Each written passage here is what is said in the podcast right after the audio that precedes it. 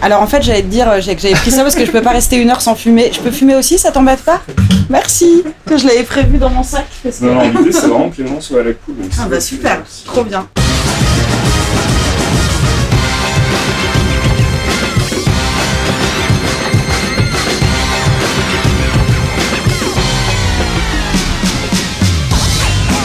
Bonjour Geekzone et bienvenue dans un nouvel épisode de Dans le Canap DLC, votre podcast de conversation à peu près mensuel dans lequel je m'entretiens avec un ou une invitée en l'occurrence pendant environ 60 minutes sans fil conducteur et où on parle bah, de son parcours, de ses projets, parfois aussi de choses plus futiles donc absolument essentielles. Ce mois-ci je recevais Nadia Dam, journaliste à Slate et sur Arte, une chouette nana qui a en outre l'énorme avantage de faire du bon taf en posant les questions qui fâchent, en tout cas les bonnes questions et ça c'est assez rare dans le paysage audiovisuel français pour être souligné. Euh, un franc-parler qu'on retrouve d'ailleurs dans cet échange que j'ai pu avoir avec elle et que je vous invite donc à découvrir bah, là sans plus attendre. Nadia Dam donc dans le canap, c'est tout de suite sur geekzone.fr. What I do, what I do, what I do, da da do, da da do.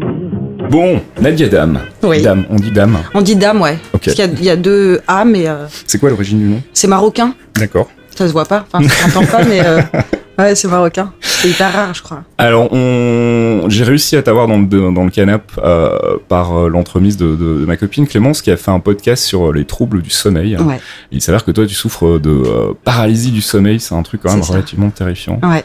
C'est des trucs, tu te. c'est- ah. Un chat.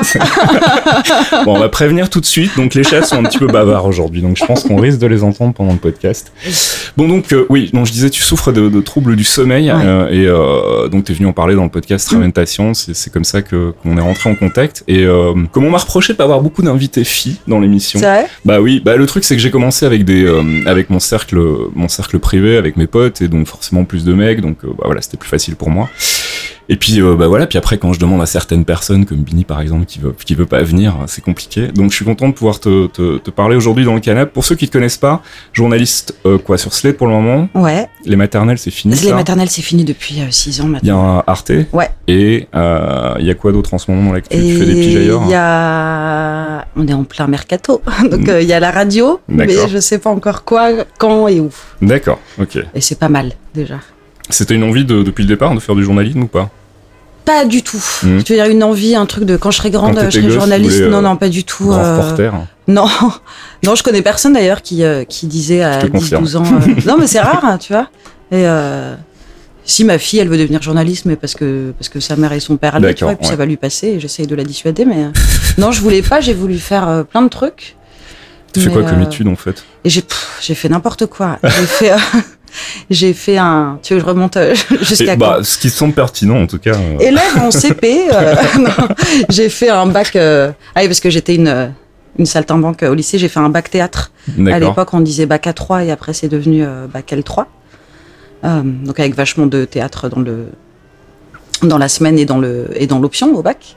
Donc, j'ai fait ça et après, j'ai fait une licence d'art du spectacle à Paris, Sancier, D'accord. Toujours la même thématique. qui est toujours la même thématique. Alors qu'en fait, le théâtre m'intéressait pas plus que ça. tu Ouais, c'est ce que j'allais dire. Tu voulais. euh, Pas tellement, mais tu vois, ça fait euh, 15 ans que j'ai pas mis les pieds dans un théâtre, mais euh, j'aimais bien le. J'aimais bien le spectacle et c'était le truc qui me semblait le plus évident. Le ciné, pas tellement. Enfin, c'était vraiment un truc un peu, euh, un peu par défaut et pour faire chier mes parents aussi, Mm. je pense. et, euh, et donc j'ai fait ça. Je sais même pas comment, parce que je pense que j'y ai pas mis un pied. Mm. Et euh, d'ailleurs, je dis toujours que j'ai une licence de théâtre, mais je suis pas sûre d'avoir euh, validé tous mes. Je me pose la même question avec ma licence en journalisme. En fait, je suis même pas sûr d'avoir été chercher mon. Bah, c'est ça, on est d'accord. euh, hein. ouais, ça se trouve, en fait, tu l'as pas. Et souvent, je me dis, euh, ce qui n'arrivera jamais, si je fais une carrière en politique, un jour, ça va ressortir dans le canard. Mais cette femme ment, elle a pas du tout de licence. Tu veux faire une carrière en politique? Non, pas du tout. Mais je me dis, c'est quand même un petit euh, cadavre que j'ai dans le placard. Donc je dis à chaque fois, ouais, j'ai une licence. Mais... Et donc j'ai fait ça. Ouais. Et euh, ce qui ne mène à rien du tout. D'accord. Et j'étais, euh, d'ailleurs, tous les tous ceux qui étaient en fac avec moi, ils voulaient faire du théâtre comme comédien. Et évidemment, tu fais pas de fac de théâtre pour être comédien. Ouais. Et, euh, et de temps en temps, j'en revois dans les pubs euh, Kinder Bueno, ou ce genre de trucs où, euh, où ils font tic et tac à, à Euro Disney.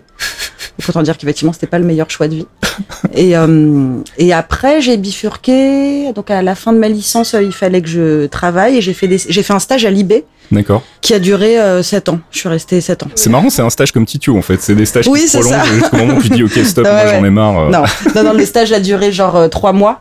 Et, euh, D'accord. C'était un drôle de stage. Je faisais les, les petites annonces. euh, je sais pas si tu connaissais à l'époque. Je suis pas sûre que ça existe encore d'ailleurs. Ça s'appelait Euh, Transport amoureux. Oui, ça me dit quelque chose, oui. Tu sais, fait. quand tu rencontrais Ouais, un mec ouais. ou une meuf dans le métro et tu mettais un message. Et c'est moi qui répondais au téléphone et qui prenais leur, leur numéro de carte bleue. Et alors, ça donne quoi, ça? Et C'est- ben franchement, c'était c'était euh, fascinant. Ok. En plus, moi, j'étais une lectrice de Libé et j'ai rêvé pendant longtemps que qu'un mec euh, tomberait dingue de moi de, sur la ligne 13 et qui m'écrivait un message qui n'est jamais arrivé, évidemment. Mais du coup, je le vivais par euh, procuration.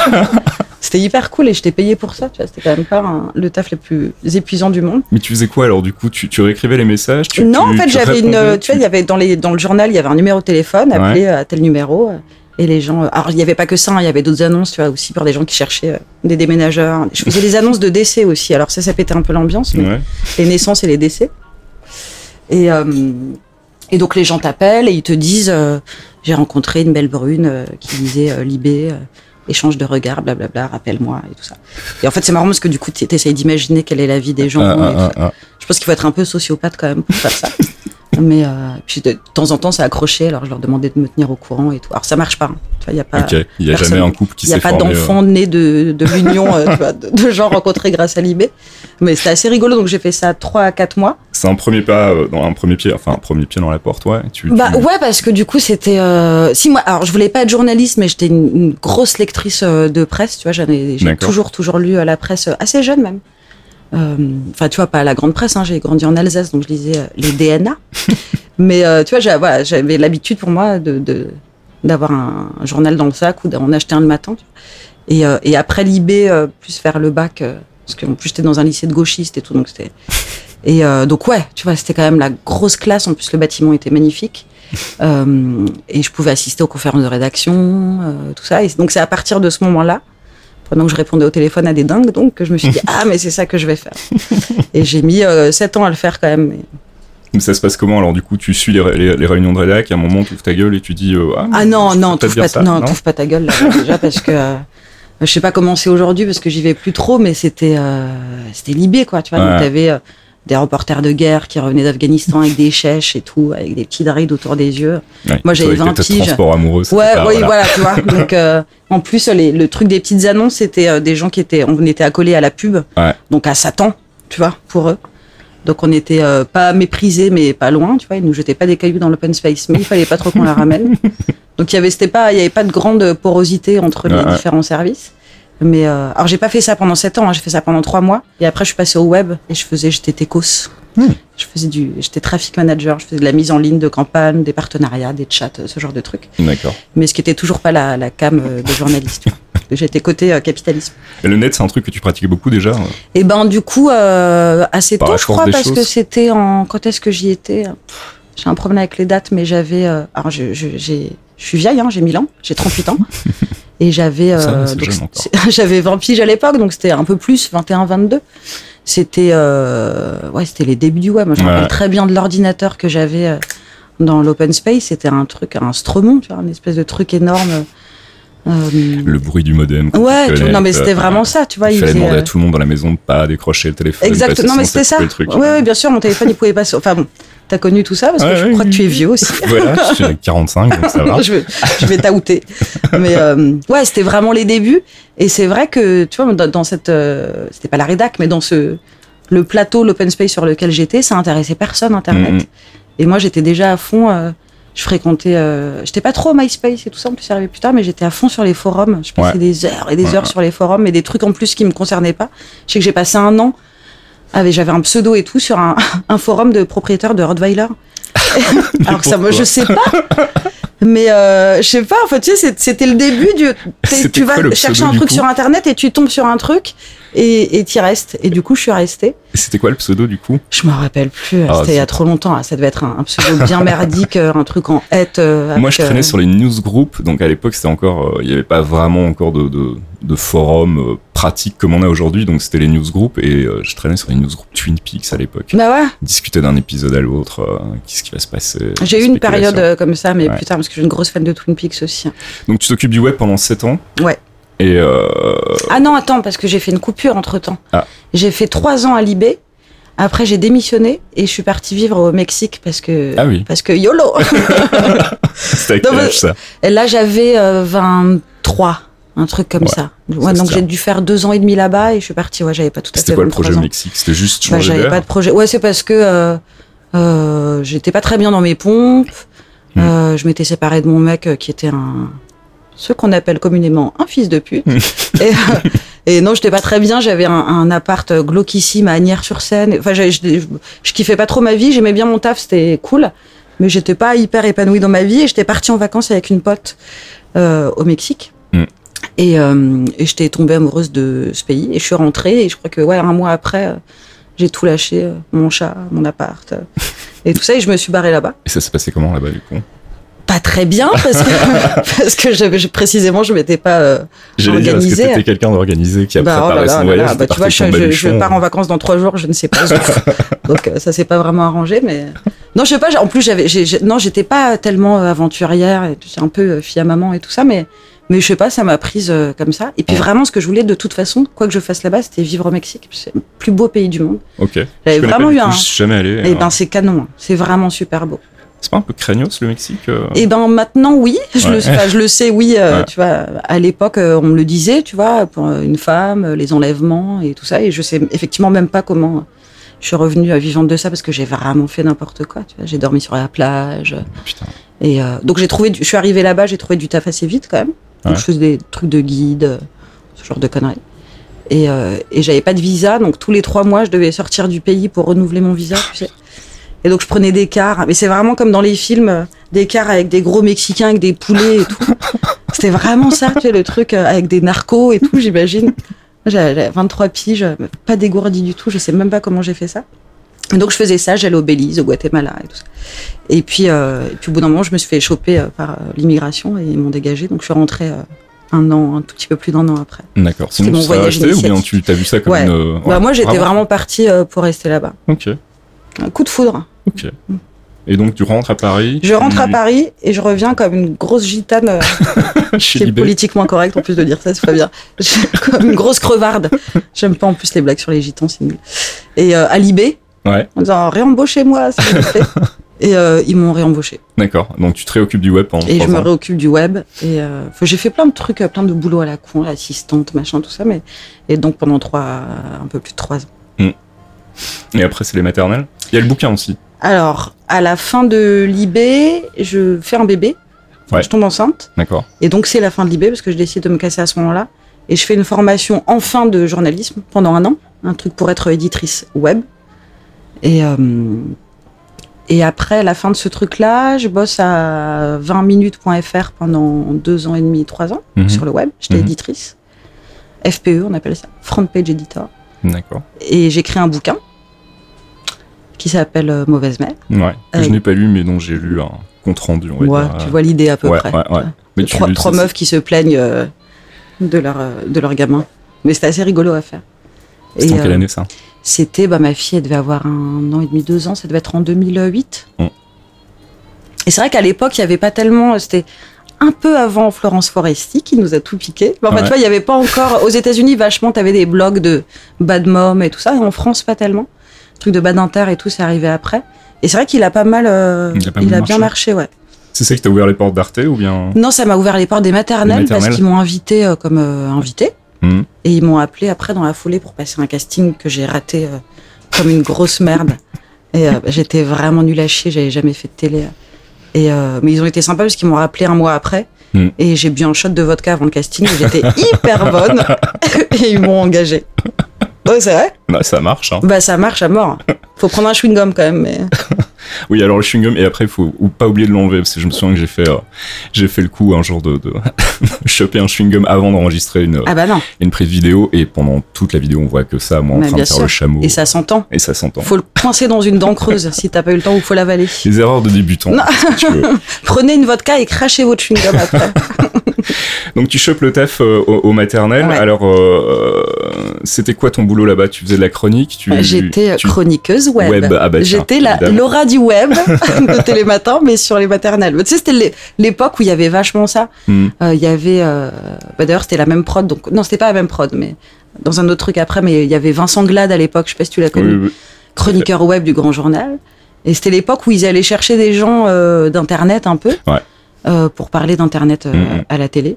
Ce qui est pas une tâche facile évidemment. Et euh, c'était la grande époque de ça où chaque émission avait son son chroniqueur euh, euh, numérique. Et donc c'était ça, je faisais des chroniques sur alors, sur la, les- la parentalité toujours, Mhm. mais sur euh, ce qu'on trouvait sur internet et tout ça. Et t'avais pas envie de faire autre chose comme chronique, enfin des chroniques détachées du web du coup? T'as pas proposé Bah non, non, non, bah, bah, je, je propose jamais rien. je suis hyper docile. Non, en plus, franchement, c'était rigolo à faire et c'était pas relou à Mhm. l'époque. Tu vois, c'était encore assez nouveau. Aujourd'hui, quand tu euh, quand allumes ta télé et que tu as la minute web, c'est hyper pénible. Effectivement, maintenant, c'est devenu Ouais. hyper ringue. Mais à l'époque, même si c'est hyper dur de mettre en image euh, euh, des trucs qui se font sur Internet, que l'humour Internet, ça passe pas forcément à la télé, il y a des trucs qui me faisaient super marrer. Je faisais ma chronique et tout le monde me regardait en me disant, mais c'est qui cette meuf Donc, euh, mais du coup, c'était hyper euh, stimulant de rendre Ouais. euh, Internet sexy. Et euh, donc non, j'ai pas voulu faire autre chose. Après, c'est vrai que la deuxième année, j'ai fait un peu d'autres trucs. Mais euh, tu vois, l'idée c'était toujours de s'amuser. En plus, la deuxième saison, j'ai- c'était avec euh, Daphné Burki, qui est une des meufs que je kiffe le plus au monde, qui est tellement drôle et tellement cool. Et donc, on s'est amusé euh, toute l'année, euh, internet ou pas internet. Tu vois, toutes les occasions étaient bonnes pour se marier. Elle avait un costume de de pénis. euh, On a fait une course de spermatozoïdes euh, dans les couloirs. Tout ça filmé à la télé. tu vois.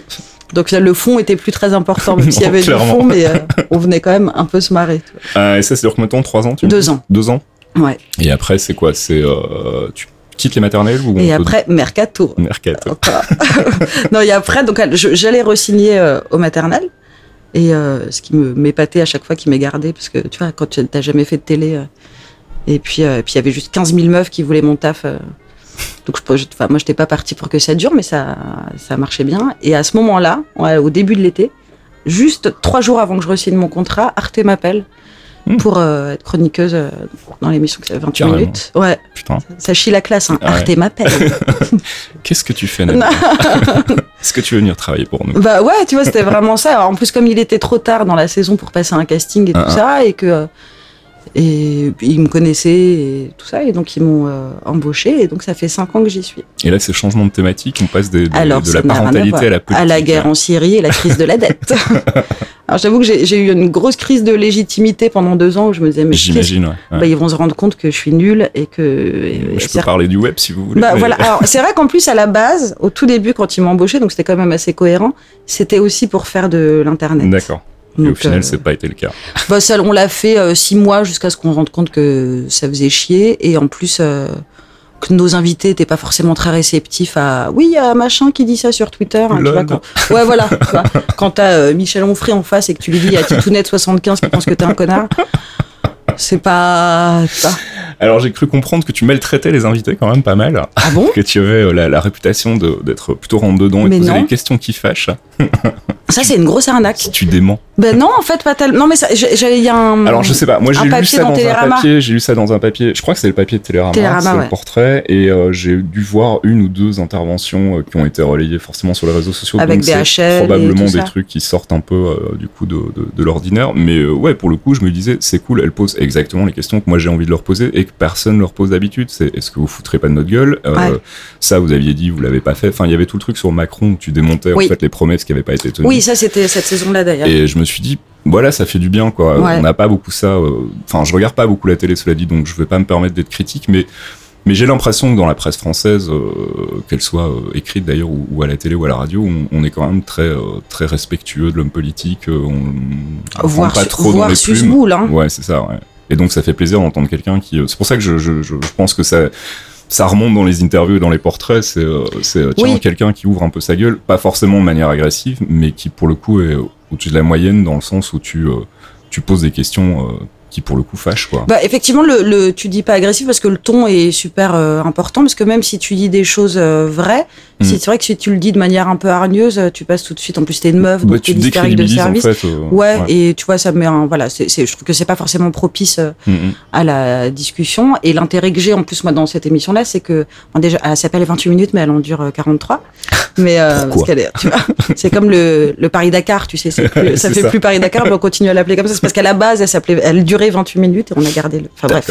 Mais c'est vrai que c'est une émission euh, assez longues, tu vois, Ouais, où on prend ouais, le temps, Mm, mm. où on essaye de pas trop couper la parole. Enfin, on faisait, on a vraiment essayé de faire l'inverse du, du fast média et de des chaînes d'infos en continu où Mhm. t'as un mec que tu vas interviewer trois minutes, mais après il faut lancer la pub et tout ça. Et où finalement tu revois la même chose toutes les 10 minutes, Exactement. fait, ouais. Et en fait, nous, c'est vrai qu'on a un temps assez long parce que le débat, lui, dure 28 minutes. Et du coup, moi, j'ai effectivement dans l'émission, je suis pas co-intervieweuse et en plus, je saurais pas faire, tu vois, interpeller les gens et tout, mais j'ai ma séquence à moi qui doit durer une minute trente où je fais une chronique. Mhm. Et donc, j'explique un truc. Et typiquement, par exemple, les trucs sur Macron, je vais dire, bah voilà, il a prévu de faire ça. Alors, qu'est-ce que c'est que ce type de contrat qu'il propose mm. Et tu peux effectivement euh, poser déjà plein de jalons et dire à la fin, est-ce qu'il serait pas en train de nous la mettre tu vois? Mais une, une fois, une fois que t'as bien euh, t'as mis les formes, oui. Ouais, tu vois, parce Non, non, que mais ça sert vrai, à rien de juste te Mhm. dire ah on nous arnaque et tout. Tu faut être un peu pédago aussi. Et, euh, et puis moi j'apprends des trucs en le faisant aussi. Mhm, donc, mhm. euh, Et du coup, au niveau de la légitimité, ça va mieux tu, tu te sens euh, plus légitime bah, moi j'ai toujours, je pense que toute ma vie j'aurais peur que le videur, euh, quel que soit l'endroit où je me trouve, vienne me chercher en me disant mais casse-toi, qu'est-ce que vous faites là, madame, on s'est trompé. Mais comme tout, franchement moi dans, dans mon entourage, quel que soit le métier que font les gens, je crois, ouais, tout le a- monde a ce truc-là. Ouais, non, ouais. je sais pas si c'est générationnel Si, ou quoi. si, mais- alors bah, t'écouteras en fait si t'as l'occasion un jour les autres épisodes de DLC. Je sais que t'as écouté celui de Titu, mais il y a.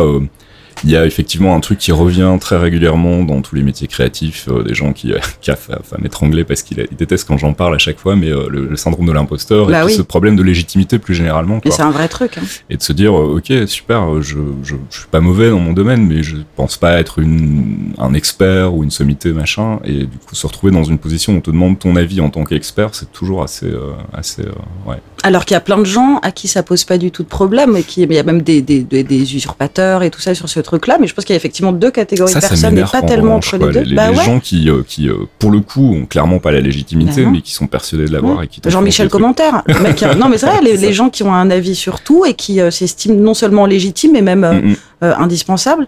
Et c'est vrai que toi, t'es là en train de te dire, est-ce que j'ai le droit de parler? Est-ce que je suis pas en train de dire une connerie? Est-ce qu'on va pas se rendre compte que je suis complètement con? C'est ma plus grande peur ça c'est de me faire reprendre sur un truc où je suis invité comme étant l'expert du sujet quoi. Et bah oui mais on est tous faillibles enfin il y a des trucs que je connais moins bien que d'autres donc forcément je risque de dire des conneries. Donc c'est toujours un peu délicat et euh, et ça ça continue en ce moment donc Arte. L'émission? toujours- ouais. Ouais. Donc là, j'ai fini, on vient de finir euh, la saison, mais elle continue pendant l'été avec euh, d'autres gens. d'accord. Et on reprend, et moi je reprends. Et tu reprends le même taf du en coup? septembre. ouais. entre chroniques Ouais, ouais. Ah, Si on va rajouter un truc euh, internet, je vais faire un- internet. Je vais faire un Facebook Live. D'accord Euh, je crois une fois par semaine ou une fois par mois, on l'a pas encore défini. Ou quand l'émission se termine, moi je garde deux invités d'accord et on fait un Facebook Live de 10 minutes et c'est moi qui prends le mic. Nice, c'est moi ça. qui pose des questions. Ah, on l'a cool, fait euh, déjà un peu pour la présidentielle et c'est un truc qui se fait beaucoup aux US en fait dans les, les talk Ouais, shows euh, où t'as du, t'as du bonus internet en fait Bah avec ouais. des interviews plus longues et des, des moments plus euh, Et ça, on le faisait déjà, mais en, en replay sur le replay enrichi et tout ça, et on le faisait pas en direct. Mais c'est cool là, parce que du coup, enfin, t'as pas, les invités ont peut-être la langue un peu plus déliée, c'est peut-être plus informel en fait. On et, euh, ouais, on s'en est rendu compte parce que déjà, on change la scénographie. Du... Après, euh, franchement, nos invités, euh, ils ils n'ont pas de problème de langue. Ouais. enfin, tu vois, ils se sentent. Ils ont le temps, tu vois, donc euh, on- jamais personne est sorti de l'émission en disant ah on m'a censuré, on m'a pas laissé parler et tout ça. Mais c'est vrai que déjà quand tu leur dis c'est sur internet, Mm, mm, mm. bizarrement il y a un truc un peu psychologique, tu te dis bah je peux y aller, Ouais, ne serait-ce que dans leur manière de, dans leur vocabulaire ils parlent différemment. Et en plus donc à la fin de l'émission, on- tout le monde se barre et tout ça tu le vois sur euh, à l'antenne. Et on prend trois tabourets, on se fait au fond, il n'y a pas la table, tu sais, Ouais. la, la table de la télé où tout le monde est comme ça avec ses mains sous le menton en train de réfléchir. Et tu vois, 15 c'est plus. cadreur, caméraman autour. Ouais, voilà, il y a juste un mec qui filme, il y a des tabourets, on est assis comme ça. Moi, je suis limite en position de commander un demi, tu vois. Et, et, et du coup, c'est vrai que ça fonctionne euh, bien. Et bizarrement, là, à ce moment-là, je me dis, j'ai pas de truc de légitime. J'ai peur de dire une connerie, évidemment. Ouais. Mais comme je sais que c'est sur Facebook, que c'est pas la télé, que, que je peux me reprendre, que. Enfin, je sais pas.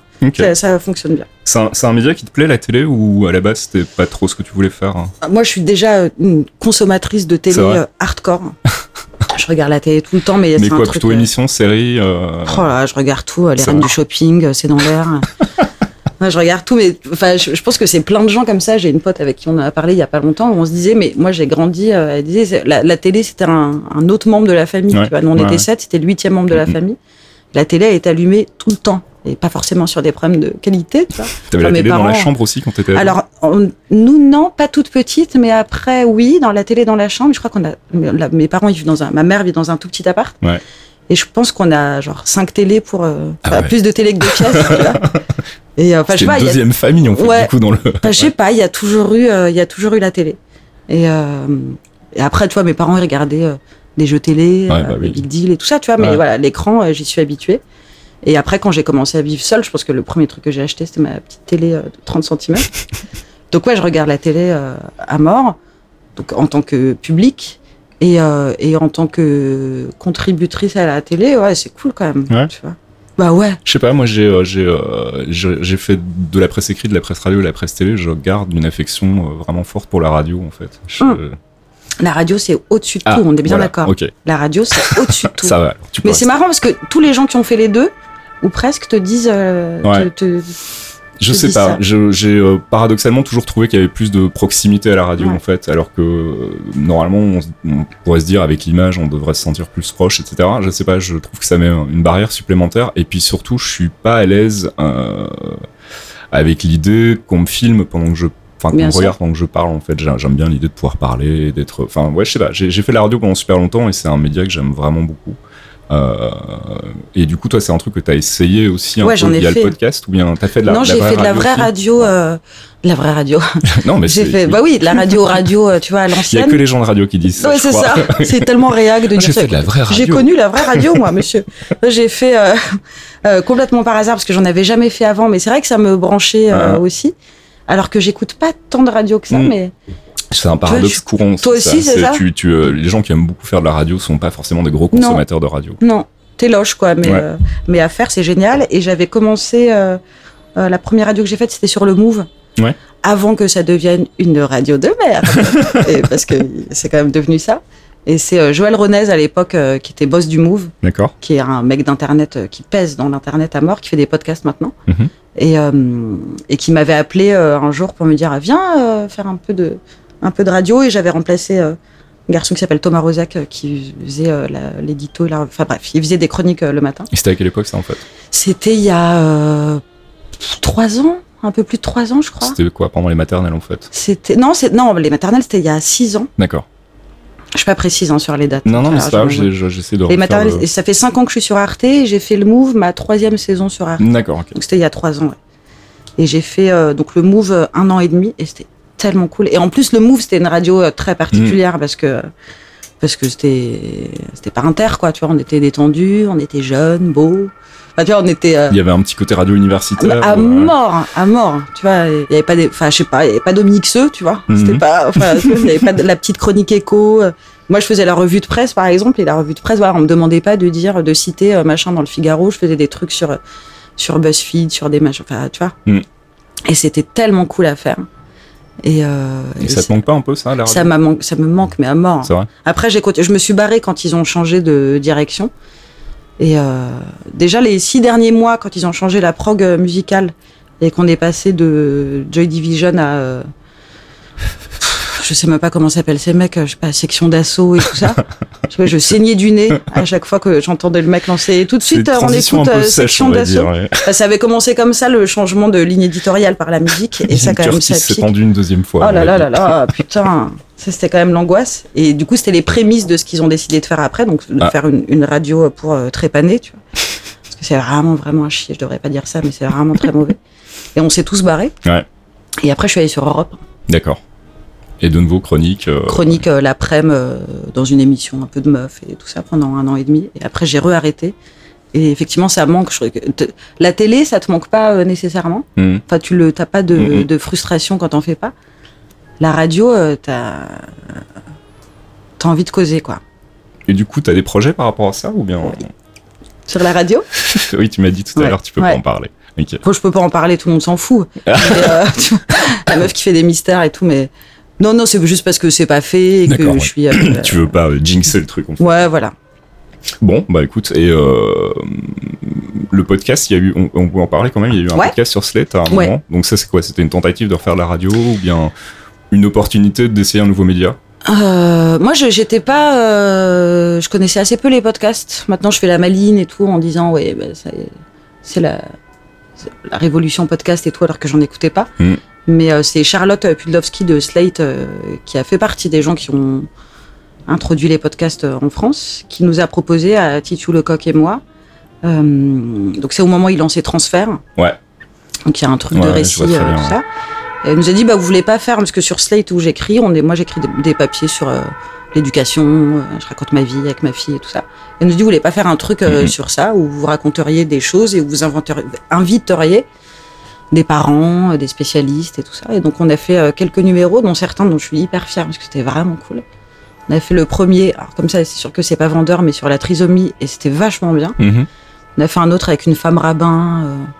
Euh, et euh, c'était très chouette. Et on a arrêté parce que ça fonctionnait pas euh, super bien. D'accord. Pour d'autres raisons. Mais... Mais du coup, tu t'occupais de quoi là-dedans? Tu faisais de la, tu faisais de l'écriture ou bien tu, tu mettais la main euh, dans le cambouis, les mains dans le cambouis aussi Ah en faisant de la prod de non, la mais je connais euh, rien, je suis nulle. C'est vrai? Donc ils nous ont pas un domaine qui t'intéresse ça, de faire des, des- de faire techniquement, pouvoir faire ton propre podcast toute seule. Euh. Bah, ça- tu veux dire avoir du matos et savoir Bah, euh, comme tu peux le bidouiller voir, les on n'a pas non tout. plus du matos de folie, on a deux micros, un PC et après c'est des softs et il faut juste bidouiller un petit peu pour Ouais, je pense que je suis capable de m'électrocuter avec. euh, non, franchement, j'irai pas. Non, je, parce que vraiment, je, je, je suis nulle sur tous Ah. ces trucs-là. euh. Ah, parce que pour le coup, si t'as des idées de, de, de, de- de- d'émissions radio, des trucs comme ça, hein, tu peux facilement les faire aujourd'hui Bah oui. toi-même. euh. C'est le, c'est le confort de savoir euh, faire les trucs euh, techniquement, mais je, je préfère qu'on fasse pour moi et arriver, faire mon truc et me barrer comme une princesse. Donc du coup, en ce moment, c'est Arte principalement? Oui. Et euh, c'est quoi la saison est finie là? Vous êtes cette troisième saison, tu m'as dit? Cinquième. Cinquième, j'arrive. Je ne sais plus compter.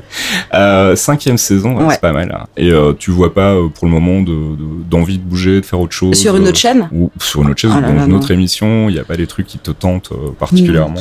Moi, je suis un, un- ce qu'on appelle un patapouf. C'est-à-dire que je, Bah ça va bien avec le fait de regarder beaucoup la télé. bah, c'est ça. Tu vois, de la même manière que je peux passer ma journée sur mon canapé euh, sans bouger, je peux passer ma vie dans la même. Enfin, j'ai pas de velléité de de trucs à la là, il faut, de plan de carrière, dire, il faut me casser et tout. Et puis il faut dire aussi qu'on vient pas me chercher à chaque fin de saison pour aller bosser chez Ruquier. Mais euh, non, j'ai pas trop envie. Il y a deux ans, euh, je peux le dire parce qu'il y a la prescription, il y a Canal qui m'a appelé Ah ah, et ils ont un truc qui s'appelle la cellule talent ok. et bien mal nommé. Et, et il m'avait appelé pour passer un casting. Et c'est vrai qu'à ce moment-là, parce que c'était, ouais, si c'était il y a deux ans ou trois ans, c'était pas encore devenu euh, ce que c'est aujourd'hui. Euh, C'est-à-dire une, une teon intégrale. Ouais. Mais euh, ça excitait tout le monde, euh, Canal. Donc je m'étais dit, ouais, trop cool et tout ça. Et j'avais envoyé un texte pour un casting. Et ils m'ont tellement fait chier en enlevant. Ils me disent, oh là, il y a trop de gros mots et tout ça. Et du coup, j'y suis pas allée. Mm. Et voilà, c'est la, la seule fois taf. où je me suis dit, oh, ça m'a fait chier, où je me suis dit, je vais m'évader. Et en plus, ce 28 minutes, c'est, enfin, euh, ça fait un peu corporate susboule de dire ça, mais euh, moi, je trouve que c'est la meilleure émission du PAF en ce moment. Et il y a un truc qui se passe à la télé en ce moment. Il y a Mm. une grosse dégradation euh, du contenu. Mm. J'ai l'impression qu'il y a encore 6-7 ans, il y avait des trucs chouettes à regarder. Là, tu vois, il y a eu le grand journal, ça a été un truc euh, quand même glauquissime, ce qui s'est passé à la Mhm. fin. euh, le truc, les, les conneries qu'a pu dire Maïtena, ce genre de choses, c'était quand même assez problématique, j'ai trouvé. Le petit journal euh, version canal, c'est quand même une, une catastrophe absolue. Et je sais pas, il y a une baisse de qualité. Et moi, j'ai plein de potes qui bossent en télé. Et quand tu leur demandes euh, ce qu'ils font, ils, le disent, ils te disent pas fièrement, bah tiens, moi je bosse là. Tu vois. Alors qu'avant, quand tu bossais sur une émission télé, tu te la, tu la ramenais un peu. Là, avec toutes les histoires de Bolloré et Ouais. tout ça. tu- C'est plus trop un univers qui fait rêver en fait. Bah voilà. Ouais. Et du coup, euh, Arte, c'est euh, un peu sanctuarisé Ouais, et, fait, euh, ouais. et humainement, tu vois, on n'est pas chez les dingues et tout. Donc, euh, donc euh, il n'est pas question que je me casse du tout. hein, tant qu'ils me gardent. Le constat que tu fais sur le, le, le paysage audiovisuel français, euh, c'est euh, assez, euh, c'est assez vrai en fait, je trouve, parce que enfin, je regarde pas beaucoup la télé, donc encore une fois, je suis peut-être pas le, le critique le plus légitime de la, de la petite lucarne, mais c'est vrai que j'ai l'impression quand même qu'il se passe plus rien en télé chez Rien nous. du tout.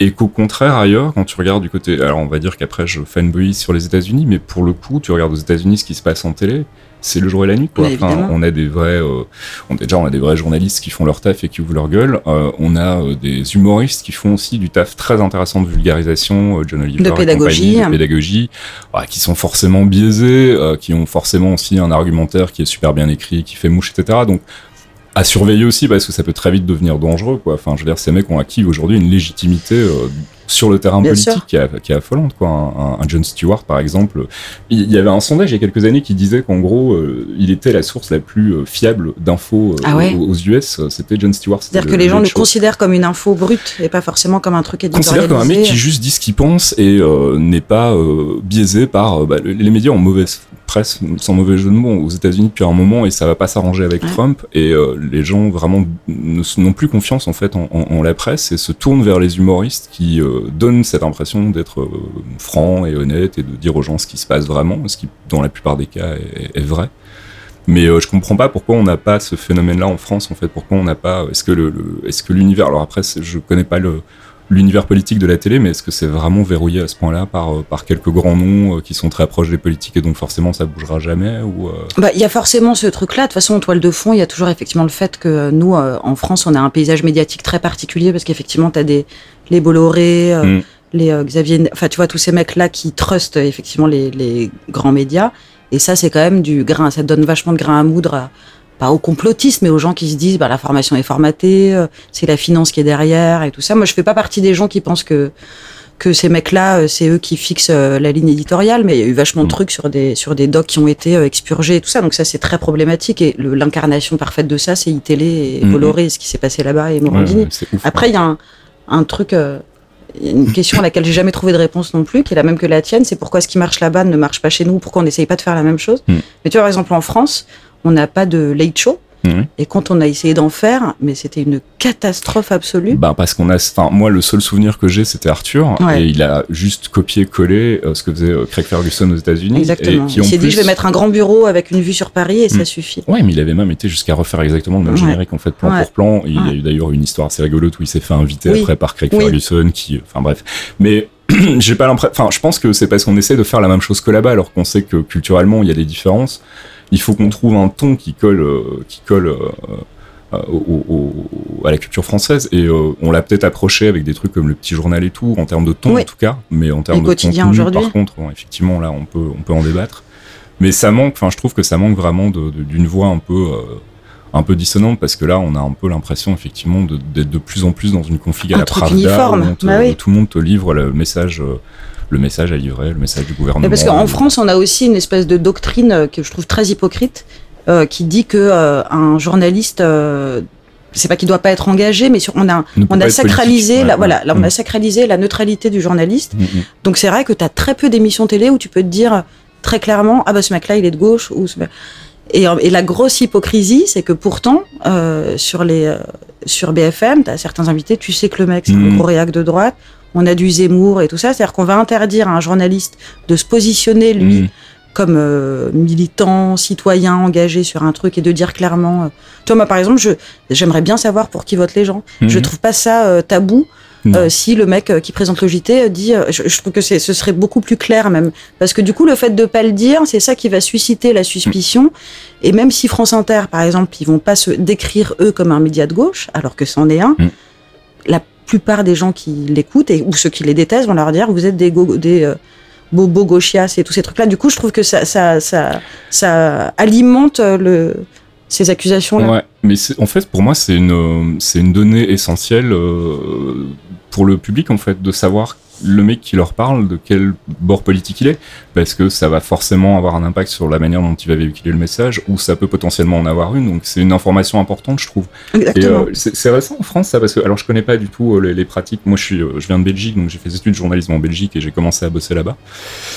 Et là-bas, en fait, je me souviens qu'à la RTBF, à l'époque en tout cas, euh, c'était euh, les un des prérequis de, de, de- pour être journaliste, c'était d'afficher clairement son, sa carte politique. Quoi, Ah de ouais dire, moi, je suis de gauche, je suis socialiste, je suis machin, et comme ça, il n'y avait pas de. Et ça choquait alors, personne. pas à l'antenne, Oui. mais au moins ça se savait et les gens qui voulaient avoir l'information pouvaient l'avoir quoi. Euh, et ça choquait personne. Enfin moi j'ai toujours trouvé ça naturel en fait de, de... on n'a pas de distinction comme on peut l'avoir aux, aux- aux US euh, au sein d'un même, enfin entre les différents médias en fait. On sait que la Fox va plutôt être de droite et plutôt réac. On sait que MSNBC va plutôt être de gauche. Enfin bon voilà, on sait que quand on regarde une chaîne, de on va façon avoir globale. voilà. ouais. Euh, sur les chaînes généralistes comme c'est le cas en Belgique ou en France, on n'a pas cette info et même si on sait que bah, TF1 a peut-être plus de droite, enfin bon, c'est quand même très très flou Ouais. et je trouve que c'est une information, c'est une information qui manque effectivement. Et tu vois, par exemple, en France, on a ce truc-là que je trouve insupportable, et j'ai pas l'impression que de le voir sur les comptes des Twitter des journalistes ricains, où t'as plein de mecs euh, qui sont à l'antenne, je sais pas qui mettent dans leur bio, dans, dans leur bio Twitter, euh, mes tweets euh, n'engagent que moi et pas ma rédaction. Mm. Ah, mais tu te fous de la gueule. Enfin, tu vois, déjà, c'est complètement teubé parce que c'est pas parce que tu dis ça que ça t'exonère de quoi que ce soit. Exactement. Mais il faut vraiment dire, euh, oh là là, attention. Et, et sur Twitter, t'as très peu de. Moi, on m'a vachement fait le reproche, par exemple. On m'a dit, mais du- avec tes tweets, on voit tout de suite ce que tu penses et tout, sans déconner. non, mais tu vois c'est un peu l'idée. et, euh, et, et le Twitter des journalistes, il doit pas savoir servir qu'à dire euh, Ah. je serai à telle heure sur telle antenne ou faire ça, mais aussi à prendre sur des trucs. Mais euh, il faut se dissocier absolument de euh, citoyen journaliste, alors que je vois pas comment tu peux pas être les deux en même temps. Ben non, c'est clair. Enfin, moi, ça me paraît être fondamental, quoi. Tu, tu... c'est- Et c'est peut-être pour ça aussi qu'on a un problème de questions posées, de, de, de langage, de langue de bois, à la limite, euh, Ouais. dans, dans les débats, euh, parce que euh, ils, ils se mettent de force dans un rôle beaucoup trop neutre, en fait, alors qu'il devrait être un Qui est petit peu fake, plus... Ouais, parce qui que est tu peux jamais l'être. Donc du C'est juste là pour passer la, enfin, servir la soupe et c'est un peu, c'est un peu dommage. Ouais, tu te vois en présentatrice de JT, toi, en train de, de poser les questions qui fâchent euh, à 20h. Madame, monsieur, bonsoir. Euh, non, alors ça, ça me fait pas trop euh, présenter les infos, ça me Ouais. fait pas trop rêver. Mais Et, présenter euh, un débat, par exemple, en prime time, un truc un peu, euh, un peu euh, haut Ah level. non, avec, franchement, euh, je crois que j'en suis pas capable. vrai En plus, pas non, parce que euh, c'est chaud hein, quand même comme taf. Après, Ah, ça m'empêche pas, pas, hein. de donner mon avis, euh, Ouais, dire ah Pujada c'était nul, euh, machin, euh, dégage. Tu vois, on le fait tous et, euh, et, on, et on serait euh, aussi mauvais, sinon pire que. Donc euh, non, non. euh, si je suis un peu lucide, je pense que j'en serais, euh, j'en serais pas capable, mais. Mais ça doit être, ouais, je sais pas, ça doit être marrant à faire. Mais je, tu vois, moi, par exemple, j'ai un vrai problème avec euh, euh, de la housse, par exemple. Ouais. Tu vois, bon, déjà le côté bien peigné et tout, c'est insupportable. mais euh, les interviews, euh, tu vois, qu'il interviewe Nicolas Sarkozy ou Juliette Binoche sur son dernier film, le ton va être le même. Mmh. Euh, tu vois, la tête penchée sur le côté, euh, machin et tout. Et, euh, et je trouve que, tu vois, lisser les choses et, et tout mettre dans la case promo où t'as vraiment l'impression que Nicolas Sarkozy va venir vendre son film et que Juliette Binoche va venir vendre son programme. Et je trouve que ça crée une confusion et tout. Et ça, effectivement, ça me rend dingue. Et, euh, et sans prétention, je pense que je ferais pas pareil, tu vois. Je, je, alors, je poserais pas forcément les questions qui fâchent et tout, mais je dirais à ma rédaction ou à mes chefs, non, on peut pas faire les choses comme Ah, ah. ça. Et, et tu vois, mais c'est la manière dont sont organisés les JT qu'il faut changer. Ouais, mais c'est ça, j'ai l'impression que c'est beaucoup trop institutionnel, en fait, beaucoup trop euh, euh, codifié, euh, c'est trop protocolaire. c'est vieux, c'est poussiéreux. Exactement, c'est horrible, c'est Ouais. horrible. Tu vois, chacun derrière son, sa petite table, euh, les plans de cam qui sont toujours les mêmes, les plans de coupe et tout. Ah, moi, je voyais ça il y a, il y a 20 piges. Mm, mm. Tu vois Faut arrêter d'être neutre euh, en presse. euh, Bah, je crois, ouais. Mais c'est vraiment tabou, Ouais, c'est bah hyper ouais. bizarre, C'est- mais euh, ouais. C'est un truc qui m'a l'air quand même assez spécifique à la France pour le coup. Alors après, j'ai pas une grande connaissance du de la presse dans le monde, mais euh, en Belgique, je pense, enfin, c'est vraiment pas pareil. Il y a, il y a, il- il y a pas de surprise en fait si tu regardes un JT. Alors peut-être un peu moins maintenant parce que je sais que la RTBF a perdu un peu de sa superbe, mais euh, à l'époque, en tout cas, les JT de la RTBF, t'étais jamais surpris que le présentateur pose Oui. une question. euh, qui fait chier quoi, enfin ou la question que tout le monde se pose, genre euh, oui voilà, est-ce qu'on se fout pas de notre gueule, est-ce que c'est pas un peu, euh, vous êtes pas en train d'enjoliver les choses, ce genre de questions à la con que aucun journaliste Qui sont pas des France, questions euh, ultra violentes non plus. Hein. T'es pas en train de faire une clé de bras quoi. au mec en lui disant dis la vérité. c'est de la cohérence quoi Ouais. c'était en train de dire un truc mais en fait c'est pas ça donc enfin voilà je, je sais pas j'ai l'impression qu'il y a quand même un, un, un vrai manque à ce niveau là dans, dans dans le paysage peut-être qu'il y, a- il y a un espoir euh, si un jour euh, euh, le, le genre de chronique que tu fais prend plus d'ampleur peut-être d'avoir cette petite au moins une petite minute décalée dans les Ouais. JT ça serait pas mal quoi Mais tu sais, ça, on le trouve, c'est marrant que tu parles de la Belgique, parce que ça, pour le coup, on l'a avec des Belges sur euh, Inter. Moi, j'aime beaucoup euh, Charline, c'est vrai qu'on a, on, a l'après. un- un- on a quelques Belges là qui, qui cartonnent Bah ouais, et je trouve que eux, clairement, politiquement, tu les identifies, tu vois. Mm, mm, Et mm. dans l'émission de Charline euh, Van Honecker sur Inter l'après-midi, il y a un garçon qui s'appelle Guillaume Meurice et qui fait des espèces de micro-trottes Ouais. hyper drôles. Et bien. clairement, le mec, tu sais qu'il est de gauche, qu'il Ah, est vegan. oui. Enfin, tu vois, il y a pas Mais, chier, enfin, son billet est orienté quoi Voilà. clairement c'est Et, c'est les super assumé Ah. et il va être super sniper sur la droite, il va aussi mettre sur la gueule de la gauche et tout, mais, mais pour le coup, euh, lui il fait ça et c'est pas un problème. Mm, Donc je mm, vois mm. pas pourquoi ça pourrait pas servir d'exemple. euh, Je sais pas non plus. C'est, euh, c'est, euh, ouais. Mais c'est marrant que tu parles de, de, de, de Charline Vanacker parce que ouais, c'est vrai qu'on on sent qu'elle vient, elle vient de chez nous en fait, qu'il y a pas du tout la même culture par rapport au journalisme. Ouais, pas du en tout. tout hein. cas, les- le, le relationnel avec les politiques, peut-être un peu moins aujourd'hui. Je pense qu'on s'est un peu, on s'est un peu justement euh, rapproché des politiques dangereusement ces dernières années. Mais à l'époque, en tout cas, où moi j'ai fait mes études, c'était, c'était pas du tout le cas. Ouais. Bon. T'as déjà eu des, des, des moments de, de friction intense euh, avec des, avec des invités Avec des invités. Des trucs ouais. un peu euh, où tu t'es dit, oh là, je voudrais être une- une- disparaître. Ah ouais, oui, des trucs. Alors disparaître. euh, Est-ce que ça a mis en péril ta légitimité à un moment où tu t'es, tu t'es fait reprendre par un invité, où t'as vu une réaction, tu t'es dit, merde, peut-être que je dis une connerie. euh, Non. non. non, non, si, si. attends, il y a forcément eu des moments. Alors, il y a eu des moments de friction, ça c'est sûr. Oui, J'en ai eu un, un gros avec BHL. Ouais. Et, Qui n'en a euh, pas eu ouais. dans les. dans Ah, en plus, moi, j'ai un gros problème quand je vois BHL, c'est que je, le mec, il est là, il te parle de la guerre et tout, et je dis, mec, je t'ai vu dans Paris Match, à Marrakech, à poil avec ta meuf. euh. Donc, euh, enfin, tu vois, c'est, bon, voilà. Donc, euh, j'ai un regard sur lui assez particulier au moment où il me cause. Et ouais, j'avais eu un, un clash avec lui, mais c'est moi qui ai gagné le, vrai. la bagarre à la fin. comment du coup? Bah parce que c'était, euh, je sais même plus sur quelle chronique c'était. Euh, je pense que c'était son engagement sur euh, la Libye, je crois. Mmh. Et, euh, et pareil, j'avais fait ce que je te décrivais tout à l'heure, une chronique d'une minute où je lui ai dit, bah voilà, euh, en telle année, vous disiez ça. euh, Et aujourd'hui, voilà, il se passe ça, ça, ça, ça, ça en Libye. C'est vrai que le mec, il était un peu en galère après pour répondre. Donc ça, c'était assez cool. Mais sinon, personne m'a jamais euh, vraiment coincé. Si, parce que moi, j'ai eu plein de fois euh, Alain Finkielkraut euh, en plateau, parce qu'on l'invite assez souvent. Ah, Il y a du level là. Ouais. et euh, et c'est vrai que les deux premières fois, euh, alors je crois qu'en plus la première tu fois, fais et ça, pour je pas lui sauter dessus et bah c'est chaud, en fait. tu vois. Évidemment, c'est super chaud. Mais tu vas Et, euh, fermer ta gueule. Bah ouais. Non mais c'est, t'imagines quand même. Et euh, et euh, et en même temps, du coup, je trouve que ça marche bien d'être. Enfin moi, ça a bien marché d'être respectueuse avec lui. Et, euh, et je me suis dit, meuf, n'est pas d'a priori. euh, Peut-être. Alors le mec, je, politiquement, c'est vraiment, on est plus en désaccord, c'est pas possible. Ouais. Mais peut-être que c'est pas un sale con. C'est-à-dire peut-être qu'il va être poli, qu'il va me dire bonjour et tout ça. Et en fait, pas tellement, parce qu'il est arrivé. Alors déjà, et ça, je l'avais raconté dans le truc de Télérama, parce qu'il a cru que j'étais la maquilleuse. Ah, Et euh, ça commence bien. je lui dis bah non mec, je vais pas te reproduire le nez, mais euh, c'était hyper bizarre. Donc tu vois ça, voilà, donc ça a déjà placé la relation dans un drôle de truc. Et en fait c'est le mec qui avait été un peu agressif. Je pense pas qu'il soit dit ah bah tiens dis donc il y a une petite arabe, euh, euh, je suis sûre qu'elle est pro charia et tout ça. Mais il y avait quand même ce biais là. Mm. Et je pense que tu vois le fait, on n'a pas parlé de ça, mais le fait que bah, déjà le fait que je sois une meuf. euh, euh, oui, avec ce genre de personnage, ça doit pas aider, ouais. évidemment, et avec d'autres aussi d'ailleurs, et, euh, et puis mes origines, tu vois, je, je- évidemment que euh, que le fait que je sois rebeu ou que j'ai l'air de l'être, je sais parfois, je vois parfois dans l'œil des de, de mes interlocuteurs qui disent mais qui elle est, d'où Ouais, elle ça. parle. Et il y a eu un jour, le- ça je l'avais super mal vécu. On avait fait un débat sur euh, sur l'islam. Mhm. Et euh, comme il y en a eu beaucoup, sur l'islam, la laïcité et tout ça, et on avait invité une meuf euh, dont j'ai oublié le nom, mais qui était euh, une ancienne red chef de l'Obs, euh, enfin bref. Et on fait le débat et tout ça, et à un moment, je lui pose une question, et que moi, j'avais l'impression de ne pas avoir été agressive du tout. Et la meuf me regarde et elle me dit Vous avez l'air bien passionné sur ce débat, pourquoi Oh Oh En fait, meuf, t'es en train de me traiter de, terroriste. de terroriste. et j'avais, tu vois, je trouvais que c'était beaucoup plus violent que si elle m'avait dit frontalement, euh, euh, t'es une islamo-gauchiste. tu vois. Mm. Et je, je- le- ça, ça m'avait vraiment mis super mal à l'aise. Et surtout qu'en fait, tu peux rien répondre parce que si tu réponds en lui disant mais de quoi vous parlez machin, tu passes pour l'agressif de base et du coup t'entérines l'idée que t'es une Kaira et, et tout ça. Et si tu dis rien, ça veut dire que tu l'acceptes. Et il y a plein de gens qui m'avaient envoyé des tweets après pour dire bah alors que de la gueule, tu fais la maline sur Twitter, mais tu laisses une meuf mal te parler. Et en fait, juste ça te sèche. Oui, bah oui, tu j'imagine. ouais. Et ça, ça m'avait vraiment, vraiment séché. Je sais pas comment je réagirais en telle circonstance en fait. Je pense que ouais, le premier réflexe c'est de se dire ok, surtout pas s'énerver. Et après tu cherches une répartie, mais c'est difficile quand c'est asséné avec autant de condescendance Ouais. et de, de- de finalité, genre voilà. Ah non, c'est hardcore. Évidemment, après toute la nuit, je me suis dit, mais c'est ça que j'aurais Ah dû oui, c'est dire. ça. tu vois ce qui arrive tout le temps. Comment ça s'appelle le truc de l'escalier, c'est ça Oui, tu- c'est tu ça. penses à, à Exactement. euh, tu, tu refais le film dans ta tête. Ouais. C'est un truc qui te, qui t'a, euh, qui t'a, euh, enfin qui a été un obstacle pour toi, la, la couleur de ta peau?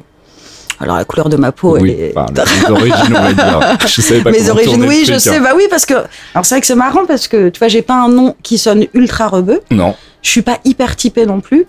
t'es pas Et, euh, religieuse. hein. Et je suis pas Enfin, t'as- t'as musulmane. pas de- ouais. Et d'ailleurs, j'avais fait un papier sur Slay pour dire euh, je Oui, m'appelle je Nadia et je suis pas musulmane. Et euh, c'est marrant les réactions que ça avait suscité. C'est-à-dire, Il y a plein de gens qui m'avaient dit ouais, c'est cool, faut le dire et tout ça.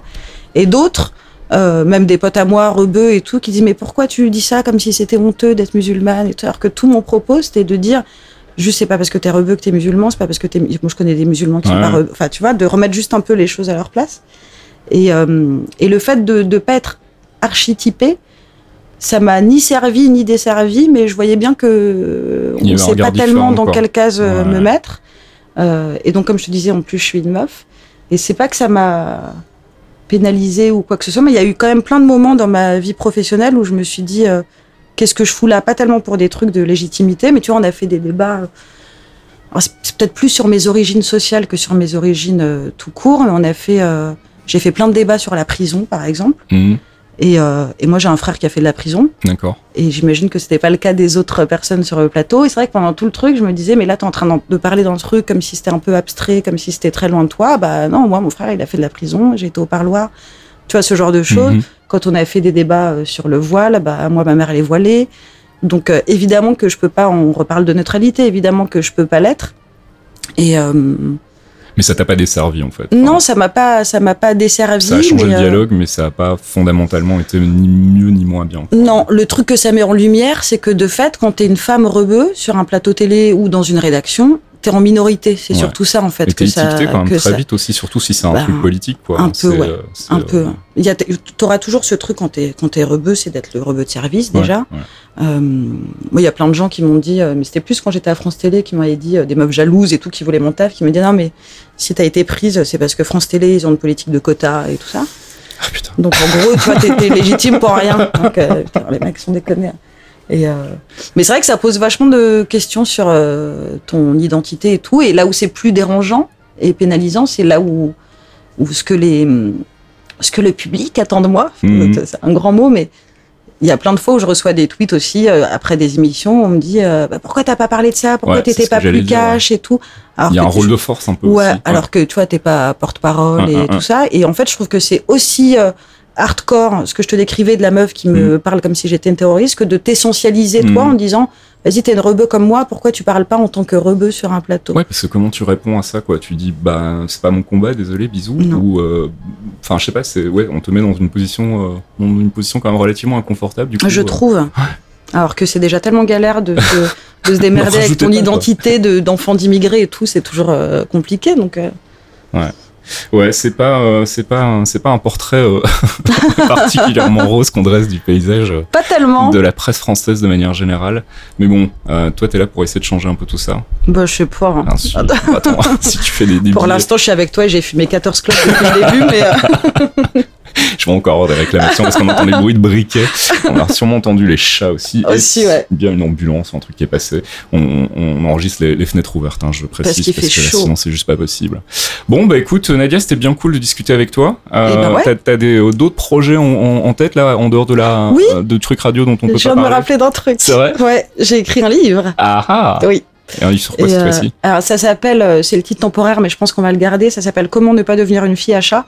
Et c'est sur, Bah, c'est sur le célibat, Ah, D'accord. parce que c'est aussi une autre ligne dans mon CV, c'est que je suis une mère célibataire. D'accord. Et donc je raconte euh, comment c'est d'être considérée euh, comme une femme célibataire aujourd'hui. Ça aussi, c'est un truc euh, difficile. Ah ouais, c'est Ouais. une tare absolue d'être célib. Tu vois, moi, de, de ma position de mec, j'ai toujours, le- j'idéalise un peu le truc en me disant, non, mais on est en 2017, ça a changé, quoi. Les gens regardent plus les gens comme ça. Pas du tout. Et en fait, si, on, on ostracise encore beaucoup les, Bah les célibataires. Ouais. Ouais ouais. Enfin ostracie, je sais pas, mais déjà tout est fait pour que considérer que le célibat c'est une transition. Hmm. Euh, donc t'es toujours entre deux mecs ça, ou ouais. deux meufs, Ouais. mais pas euh, célibataire, alors que c'est juste euh, c'est une situation, c'est une situation. T'es marié, célibataire ou maqué. tu La vois, fameuse ou- question des grands-parents, c'est t'as une petite copine Exactement. Et en fait, ça change pas tellement.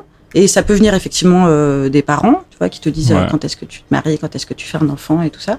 Mais même les potes, même euh, quand tu pars en vacances, par exemple, et que tu es toute seule avec ton gamin, euh, tu payes aussi cher que si. Enfin, tu vois, les, trucs, les tarifs sont pas adaptés. euh, euh, T'as, un regard aussi un peu euh, condescendant des gens parfois qui te disent, oh, ça doit être dur. Ah ouais, ouais, non, mais c'est ça- limite, on me, on, on me caresse un peu le haut de la tête, tu vois.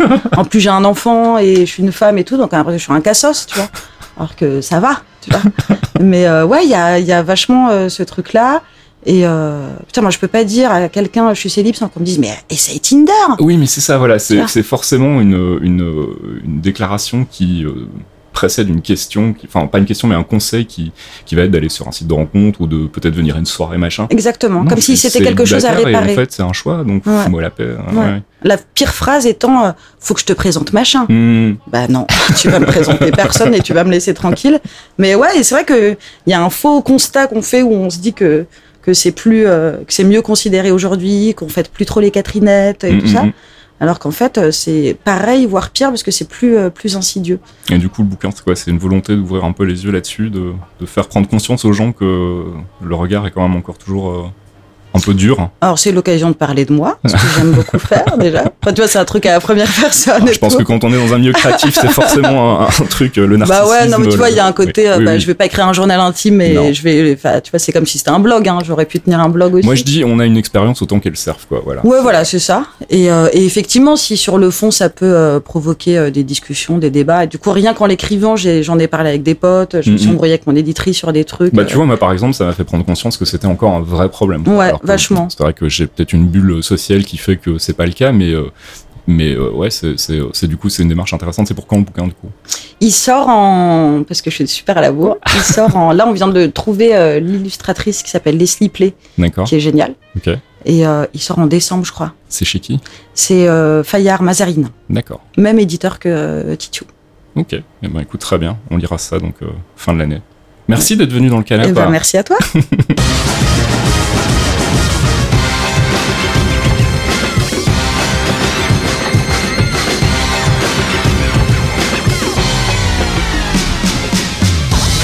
Dans le canapé 13 e épisode, c'est terminé. J'espère que ce petit entretien avec la très cool Nadia Dam vous aura plu. Pour ma part, c'était une euh, chouette rencontre, un vrai plaisir de discuter avec elle pendant cette petite heure. Je vous invite d'ailleurs à aller jeter un œil à l'émission 28 minutes dès que vous le pouvez, c'est sur Arte. Et la nouvelle saison devrait débuter à la rentrée si je ne dis pas de bêtises. En ce qui nous concerne, on se retrouve si tout va bien dans un mois avec un nouvel invité dans le canap. Et en attendant, je vous rappelle que vous pourrez retrouver d'autres podcasts sur geekzone.fr comme le dernier Ramène ta science où l'on parle des troubles du sommeil ou encore les clairvoyants où je fais le tour avec mes acolytes Fox et Archeon des news autour du MCU, l'univers cinématique de Marvel Studios. Et si vous voulez soutenir l'effort de guerre, vous pouvez le faire très simplement en participant au Patreon. Toutes les infos pratiques sont sur la homepage du site. Il suffit de suivre le guide et puis peu importe le montant, hein, qu'il s'agisse d'un euro ou de 20, c'est toujours apprécié. Ça nous permet de consacrer plus de temps au site et moins de temps au projet relou pour payer les factures. Voilà, je pense que j'ai fait le tour. Euh, du coup, je vous file rendez-vous bah, dans un mois pour un nouvel épisode de DLC dans le canapé. D'ici là, portez-vous bien. Ciao. C'est des trucs, tu te. c'est- ah. Un chat. Bon, on va prévenir tout de suite. Donc, les chats sont un petit peu bavards aujourd'hui. Donc, je pense qu'on risque de les entendre pendant le podcast. Euh, mais donc, oui, tu souffres de. Oui, enfin, pas trop fort quand même, les, les enfants. C'est possible. Il a- elle a un truc à dire. Ouais, je pense qu'elle râle, mais je sais pas pourquoi. Oh Ça suffit, oui. On va y arriver. Un podcast signé Faskill. Faskill.com Est-ce qu'un jour on remplacera nos repas par de la poudre? Qu'est-ce qu'il se passe dans nos têtes quand on rêve? Partir en vacances sur une exoplanète, c'est pour bientôt? Les réponses à ces questions et bien d'autres, c'est dans Ramène ta science, le nouveau podcast scientifique de Geekzone. Avec Dr Saucisse, l'ami Bini et Faskill aux commandes, on vous parle de sujets peu connus, de sujets mal connus ou de sujets qui trimballent leur lot d'idées reçues en décryptant leur impact sur notre quotidien. Ramène ta science, RTS, c'est votre nouveau rendez-vous scientifique et c'est sur geekzone.fr.